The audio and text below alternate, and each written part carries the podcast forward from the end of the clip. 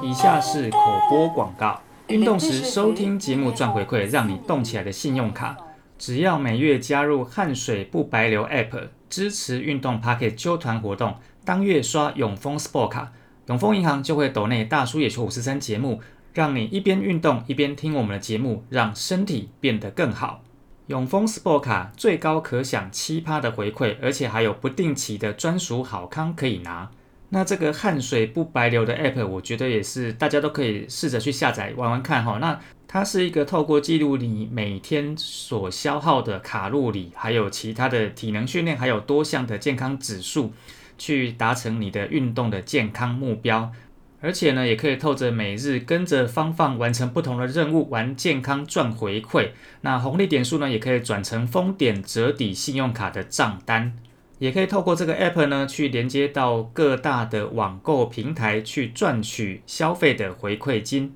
那我是觉得这个 app，如果大家有兴趣的话，可以玩一玩哈。那如果说这个卡大家有需要的话，也可以去办哈。谨慎理财，信用至上，希望大家在做理性必要的消费的时候，也可以得到更多的好康优惠哦。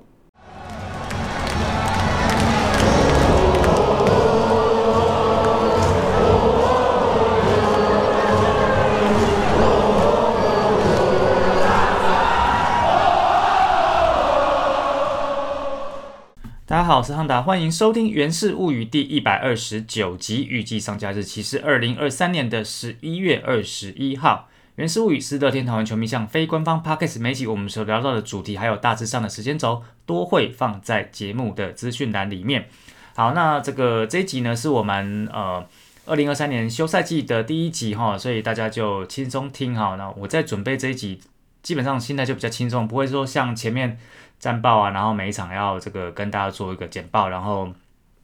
挑战赛或者是总冠军赛，其实那时候都啊也是蛮，不管是看比赛的时候很紧张啦，然后在做节目的时候也都是蛮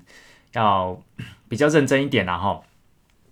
那也不是说季外的节目就不认真，但基本上会比较轻松一点哈。那首先一个东西就是啊，其实这件事情应该要在上一集讲哦，但是上一集因为我们在回顾台湾大赛。然后就没有时间讲哦，因为录完也就快四十分钟了，那所以没关系，还是简单补讲一下啊，就是我们在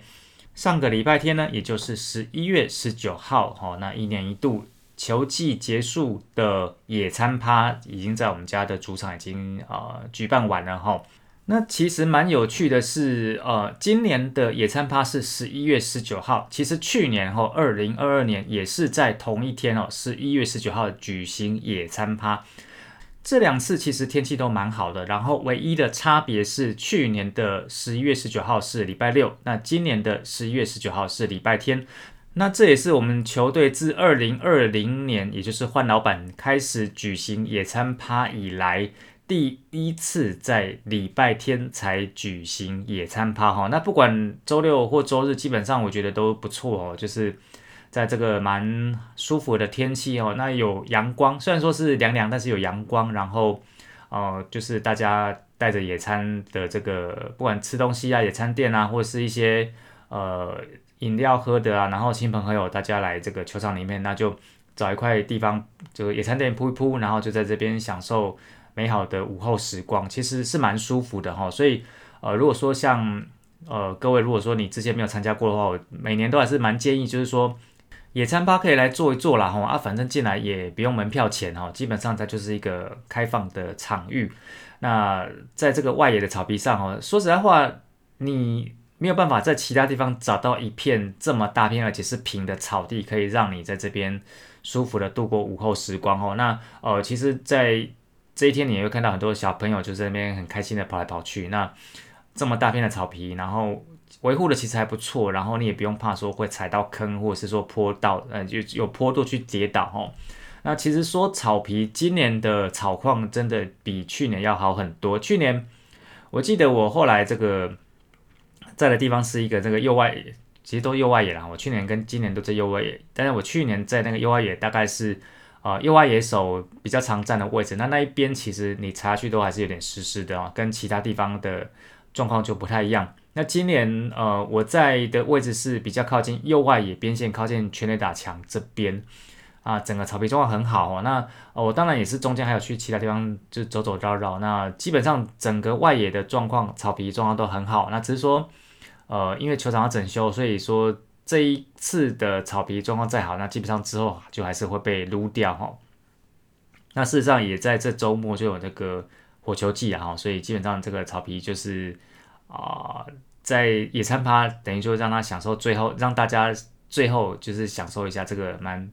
好的这个草皮的状况哦。那呃，这个舞台的表演节目也都是一样，就是都会有拉拉队，然后会有一些呃拉拉队或是其他的唱歌啦，哈，然后会有一些啊选手的呃跟大家聊聊天哈。那整个活动都不错我觉得唯一一个呃比较需要被检讨，就是说，因为在下午有一个就是林振华来，就是在当场挥毫的时候，那那时候刚好就是呃有在卖那个外套，然后因为 r o c k t Girls 有我们有一些拉队成员有去那边站台，所以就变成说，你就突然看到好像有一个逃难草，然后从这个草皮的各地，然后逃到不是逃了，就是跑去那边排队哈。那那个时候，其实林振华正在这个写他的毛巾啊。我自己是觉得说，呃，其实这个也就老生常谈啦，就是这个拉拉队跟球员之间的这个，呃，应该说版面到底怎么安排哈？那也不完全是你你要说球团有没有责任，可能也是有哈。那你说记者啦，或者是球迷的选择，其实也是有啦哈。那有些东西是可以避免，比如说像。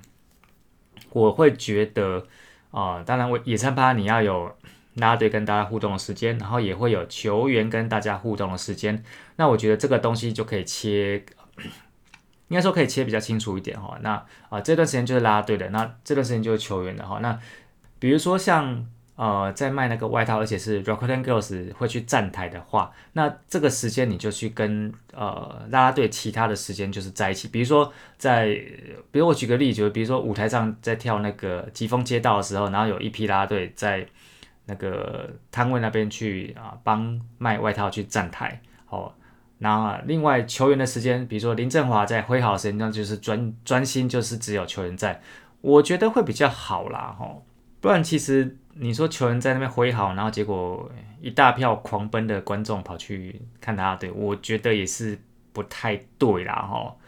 那其实这个也就带到，就顺便提一下啊，就我本来没有要想讲，就是这两天有个新闻，什么呃日本的记者访问廖健富的时候，然后结果球场这球团这边的人跟这个记者说啊林香可以访了，然后这个记者呢就呃先去访了林香，那后来才又把廖健富的部分给访完哈，白给补完哦，那。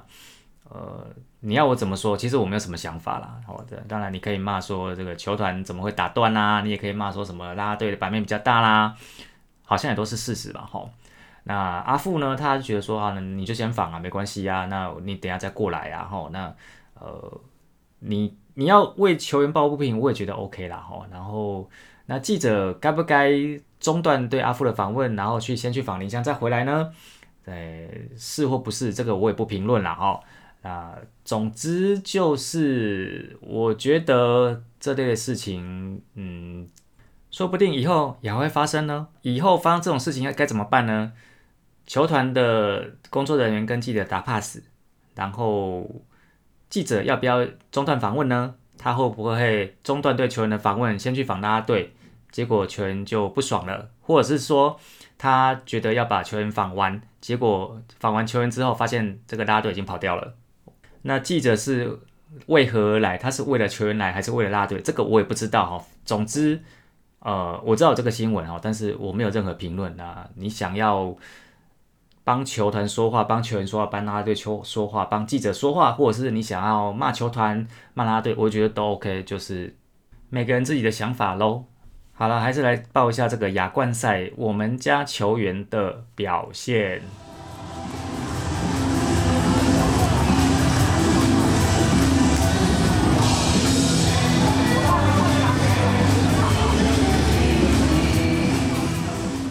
好，那二零二三年，也就是今年的亚冠赛呢，我们家入选的球员总共呢，投手有三位哈，就是陈克义、王志轩还有邱俊威，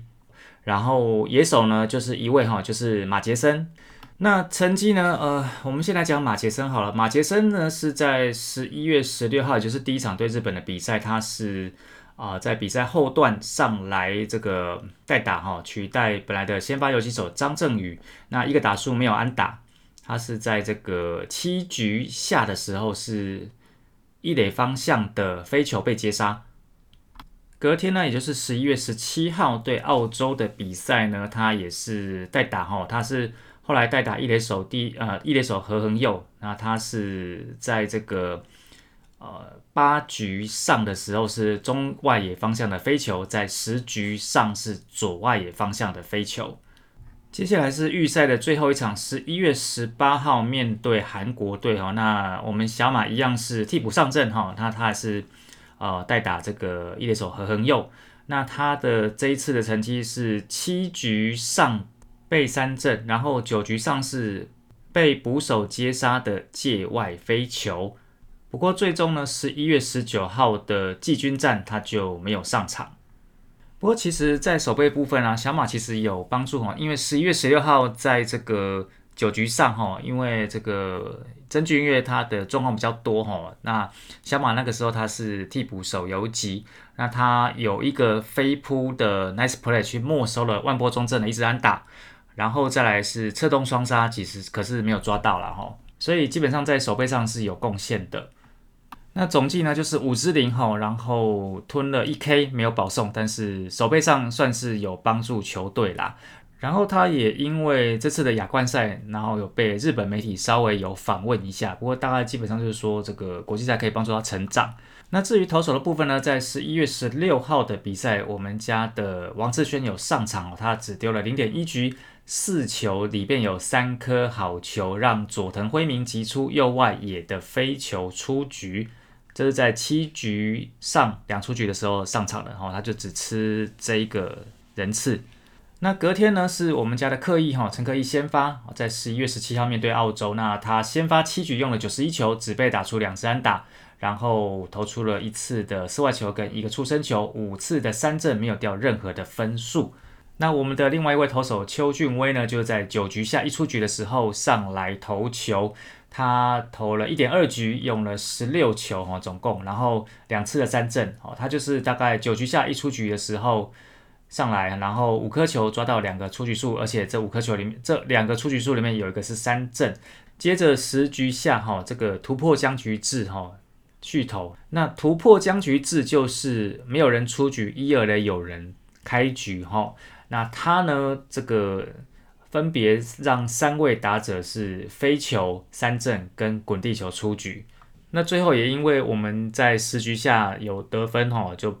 把比分再见了。所以邱俊威呢，就是这个呃记录上的胜投了哈。接下来十一月十八号，呃，面对韩国哈，那王志轩有后援上场，在五局下半没有人出局，三垒有人的情况之下上来拆弹哦。那在记录上呢，他是投了一局，用了九颗球，九颗球里面有四颗好球，一个保送，但是没有呃被打出任何安打，也没有失分。那最后一天就是十一月十九号的季军战，我们邱俊威呢，呃，从后援被拉去先发哈，他先发四局用了六十二球。面对这个十六个打啊十六位打者，十五个打数被打三次安打，投出两次三振，一个四坏球，失了一分的折失分。基本上，我觉得我们这几位选手在亚冠赛的表现就是稳扎稳打哈。那当然，你说小马没有安打是比较攻击面比较可惜的地方，但至少他手背是有呃是有贡献的哈。那当然，投手这几位都不错，像柯一泰投的很好。啊，王志轩也 OK，那邱俊威呢？甚至这个中继之后又先发哈，呃，球员自己是说 OK 啦哈，那我只能说，如果这个调度是季赛的话，我就会开骂哈。那国际赛嘛，我还是觉得风总可以多加油。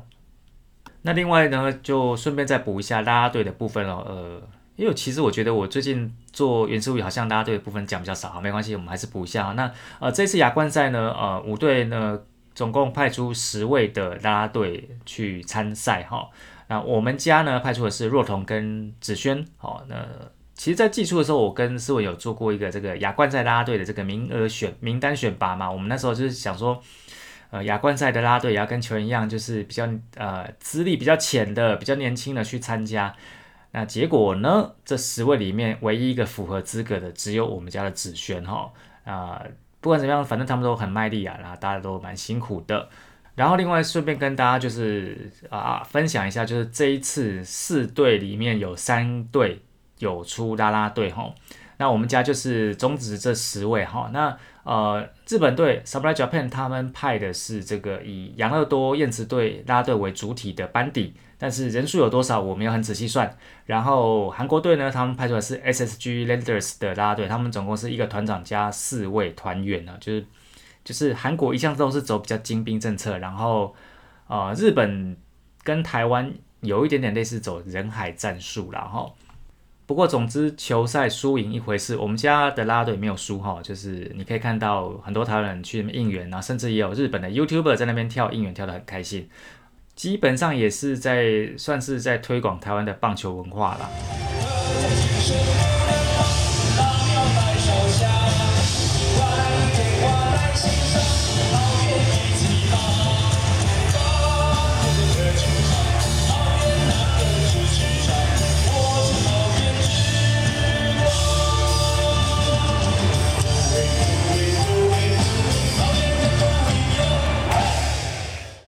接下来就是两个球员有关的人事的部分哈，呃，不是教练团的部分。那我们家的教练团现在还没有确定明年会不会有变动，就是总教练的部分，我也是觉得有点神奇哈。所以这个到底明年还会不会是龙猫当总教练呢？我们就拭目以待哈。不过这个不是我们今天重点。那我们今天重点是呃两位哈，一个是杨将加盟，一个是自由球员行宣呃宣誓行使 FA。首先第一个就是在这个。呃，休赛季呢，结果我们居然就已经确定要找一位洋将，他叫做铃木俊辅哈，就是球团在十一月十七号的时候就已经发布了这一个消息。那铃木俊辅呢，他的一个简单的资料跟大家呃就简单介绍一下哈。他在加盟乐天桃园之前，他所属的球队呃，他所属的联盟叫做 BC 联盟哈。呃，我知道很多新闻媒体都会说这个叫独立联盟，但其实独立联盟是这个“独立”两个字，我觉得是一个相对性哦。就是，呃，其实老实说啦，如果你用大联盟视角的话，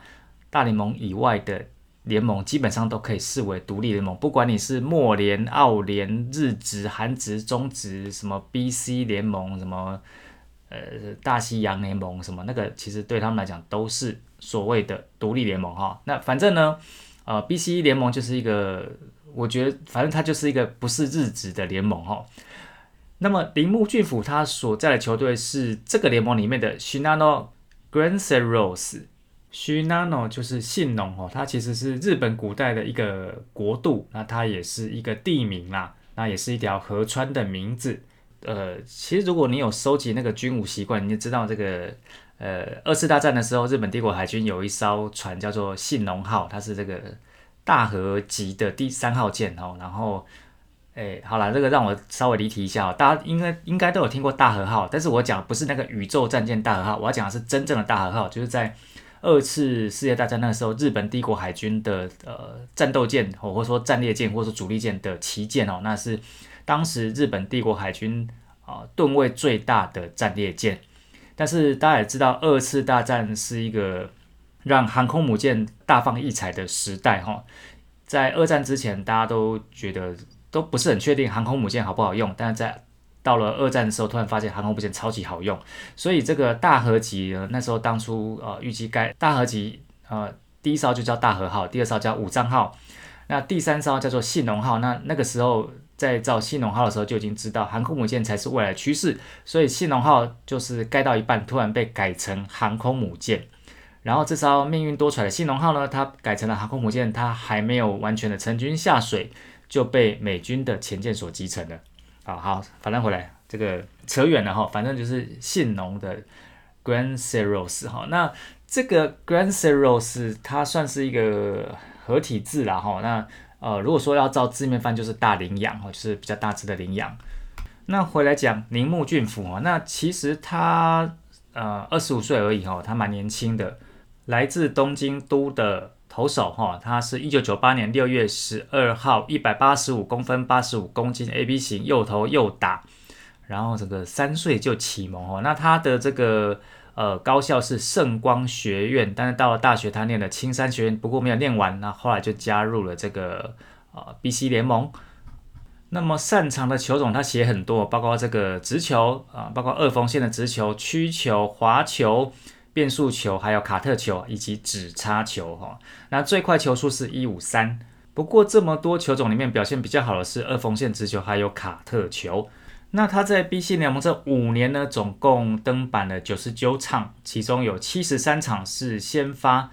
呃，防御率是三点一一九，被打击率是两成五六。那其中对左打者的表现比较好哈，就是左打被呃对左打者的被打击率是两成四一，对右打者是两成七一，四十二胜十五败。那十三场完投，七场完封，总共投了五百一十三点二局。啊被打了四百八十八支的安打，其中包括十八支的全垒打，四百四十一个三振，是一百七十一个这个四十呃四坏球，包括四十球，应该说四十球。然后他的这个 WIP 是一点二八。那今年也就是二零二三年呢，总共二十场的登板有十六场的先发防御率是二点七三九。被打击率是两成五七，那对右打者，呃，对左打者是蛮好的压制了，两成二七，对右打者就不太好，两成八零，十一胜三败，三场完封，三场的完投，一场的完封，总共投了一百一十五局，被打出一百一十支安打。不过他的三振数比安打数多哈，他总共投了一百一十三个三振，然后有二十九个四坏球，有五个四死球，啊，这个七次的爆头。所以它的 WIP 是一点二一哈，不过以上我讲这么一大串呢，基本上都是参考而已哈。那呃，铃木俊辅在这个日子的选秀，他一般都是视为就是可能后段轮次有机会选的选手，但是呃，二零二二跟二零二三都没有被选中哈，那就一直都在 BC 联盟在打球哈。那这个七早八早就确定他明年会来乐天桃园，我觉得可能就是教练团这边。我不知道是开福袋了还是怎么样，反正就试试看吧哈。那当然也是希望说教练团这边呃，对于这个呃强力的洋将还是要持续要找哈。那像最近的这个新闻的报道，就是道伯格跟威伦蒂基本上都会倾向要把他留下来，然后豪进会再谈谈看。然后最后一个新闻就是秀秀哈在十一月二十号宣布要行使自由球员的权利。那因为他今年的月薪是七十三万哦，是联盟定义的 A 级的自由球员，所以他的转队费需要百分之一百二十五。也就是说，如果他要转到其他球队，转队费的部分呢，呃，其他球队要付一千零九十五万元给乐天桃园球团哈。那事实上，其实秀秀在去年他就想提 F A，但是去年毕竟他的成绩就算是大幅衰退了哈，所以。他就后来就没有提，那就跟球员再续一，就是再谈一年哈。那今年因为他的这个打击成绩有回春啊，所以他就确定在季末会去提 FA。那我自己是觉得说，呃，当然有些人会猜说，是不是因为十八人要去技术性 FA，或是或是可能，或是另外一个想法是说啊，他可能不想待球团哈。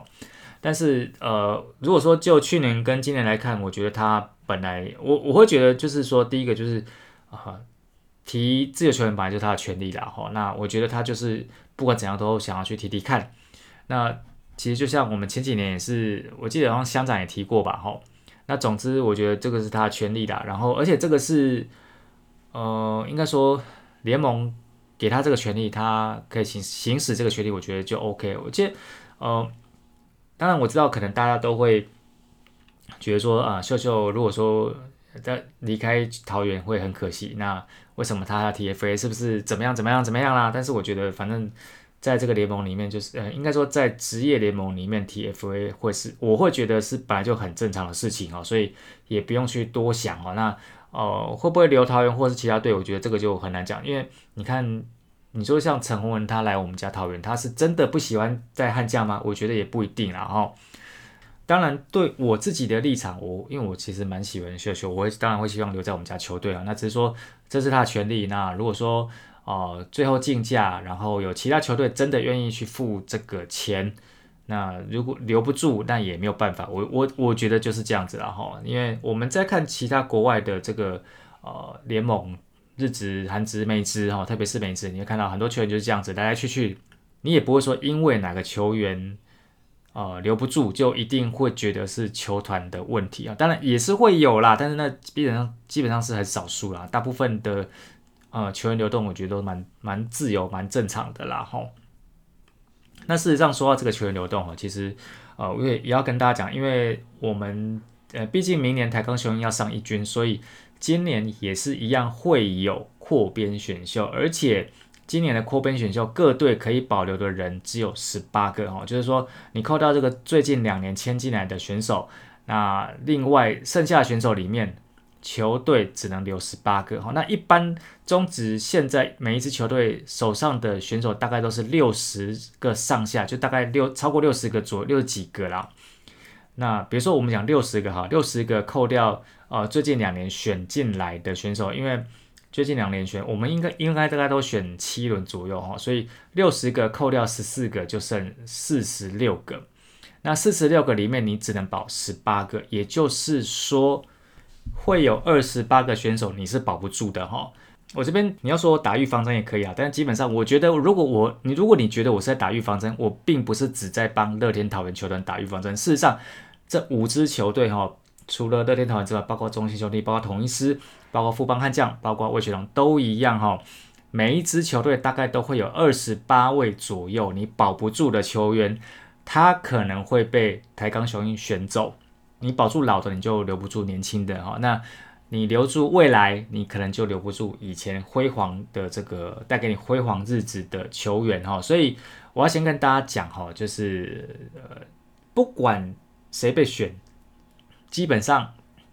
你想要骂球队，你想要骂球团，你绝对有办法骂哦。但是讲白一点啦，就是今天是 A 球员被选走，你骂球团；那 A 球员如果有保的话，换 B 球员被选走，你也可能也会会骂球团了哈。那也不止我们家讨论队，那其他球队球迷也大概都会有这样的状况。那我讲白一点，就是以联盟扩编球队来讲，当然这个啊第一年的三十人或第二年十十八人。那个就是本来就是要给新球队的一个福利的哈，但只是说，我觉得另外一个角度来看的话，这个也是增加这个球迷对球团的这个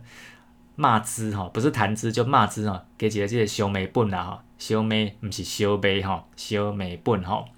好，那不然我讲就讲很简单啦，你说林志平、郭英文、郭永维要不要保，或是比如说这个余德龙哦，或是这个。苏俊章要不要保？哦，那你保了这个，可能那个就会被捡走；你保了那个，可能这个就会被捡走。啊啊，其实要骂都可以骂，但重点就是球团就没有那么多名额可以去保这么多人，所以我觉得就是不管今天谁被选走哈，那大家就是平常心看，其实就跟我前面讲一样，就平常心看哈。今天不是你骂，就是另外一个人去骂球团，就这样子而已。那当然，呃，就像之前被选走的几位哈，呃，我觉得被选走的人都会不开心哈，包括说像，呃，不管是被扩编选秀或是被交易走哈，比如说像这几年我们走了刘思豪，走了赖一伦，走了王一正哈，基本上我觉得，呃，被送走的球员当下都是绝对是不开心的，因为你好像就是。认被这个本来球队认为你是一个弃子，你是一个可以被丢掉人，但其实并不是哈，因为有时候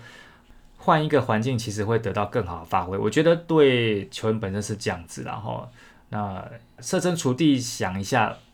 今天我们如果是被送走，我们也在当下绝对会不开心。那后面你有没有办法转念，那就是看你自己。然后你有没有办法在新的环境表现的比之前更好，那其实也是看你自己了哈。反正这个答案呢，呃，下周就会知道。好，那以上呢就是本期的原始物语，感谢大家收听，大家好，记得中再收回，希望见，拜拜。